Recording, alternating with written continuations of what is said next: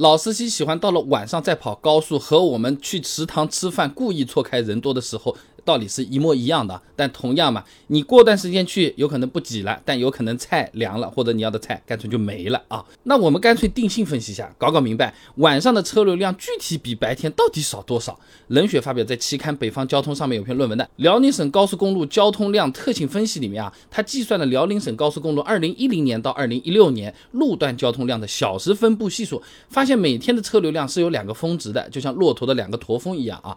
十二点到十四点第一个峰值。十六点到十九点是第二个峰值，十二点到十八点这个区间内的车流量呢，占全天的车流量的百分之三十以上啊。其他地方的高速呢，资料我也看一下，情况基本上也类似。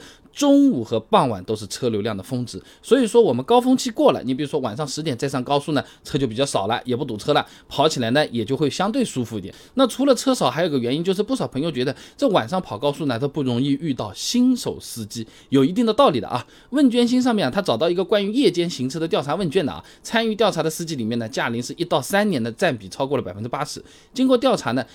百分之六十七的司机啊，只是偶尔在夜间行驶，经常在夜间开高速的只有百分之五点六，也挺好理解的。本来新手驾驶经验就比较少，高速上面速度又快，也更加容易害怕，心里没有底的话，我何苦呢？对不对？一般都是白天跑的，这个和游泳非常像，是不是？老手去深水区，我们刚刚学会游泳，我们一般来说的话不会去那边，对不对？我们就潜水去游泳嘛，好了，说不定还哭个救生圈，是吧？啊。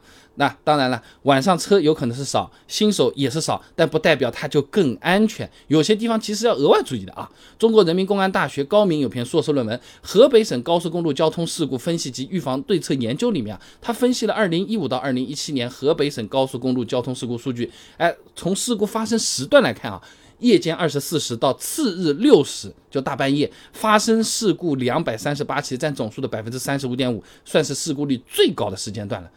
那这个到底是什么原因啊？第一个，晚上虽然整体流量是比较少，但是。大哥们很多啊，大车啊，货车这些比例是比较高的。哎，党广兵发表在期刊《山东交通科技》上面的论文，你听一下啊，《山东省高速公路现状交通噪声特征分析》里面啊，它统计了呢，集合高速公路某段面二十四小时交通量的车型占比，在夜间八点半到次日一点半这个区间内啊，大车的数量最多，每小时都超过了三百辆，同时段小车的数量呢没有超过一百五十辆的，相当于大车的数量能达到小车的两倍了。像这种跑长途高速的大货车白天基本上都在装货和卸货嘛，到了晚上就要尽可能的赶路，其实也是迫不得已啊。开车的师傅大哥们都是非常辛苦的啊，所以说我们晚上跑高速的时候，你就多体谅一下开大车的朋友，保持车距，注意安全。毕竟我们有可能就是跑了一趟，这对别人来说是生活，是支持家庭的生命线啊。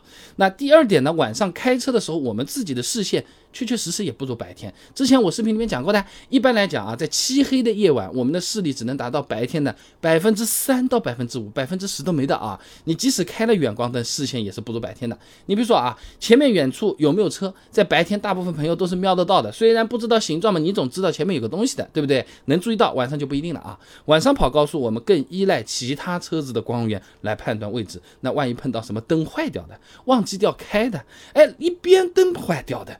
就算没出事，躲过去了，有可能也是一身冷汗啊。最后呢，就是晚上开车，对于我们大部分人来说，相对来说是更容易疲劳一点的。浙江大学的刘颖翘有篇硕士论文《光对人体生理节律的影响及应用研究》里面，他这么说啊：这光照条件对于褪黑激素的抑制呢有明显作用，光照强度越强，对褪黑激素的抑制作用就越明显。那到晚上光照不就不足了吗？没有太阳了，没有光照了吗？褪黑激素分泌会达到高峰，起到促进睡眠的作用。简单讲，人的生物钟就这么定定在那边的啊，刻在骨子里的。到了晚上就是想睡觉更容易困一点的，对不对啊？这个这个不用教啊。就算你是夜猫子，能保证自己晚上十二点也不犯困，但你控制不了路上其他司机的呀，对吧？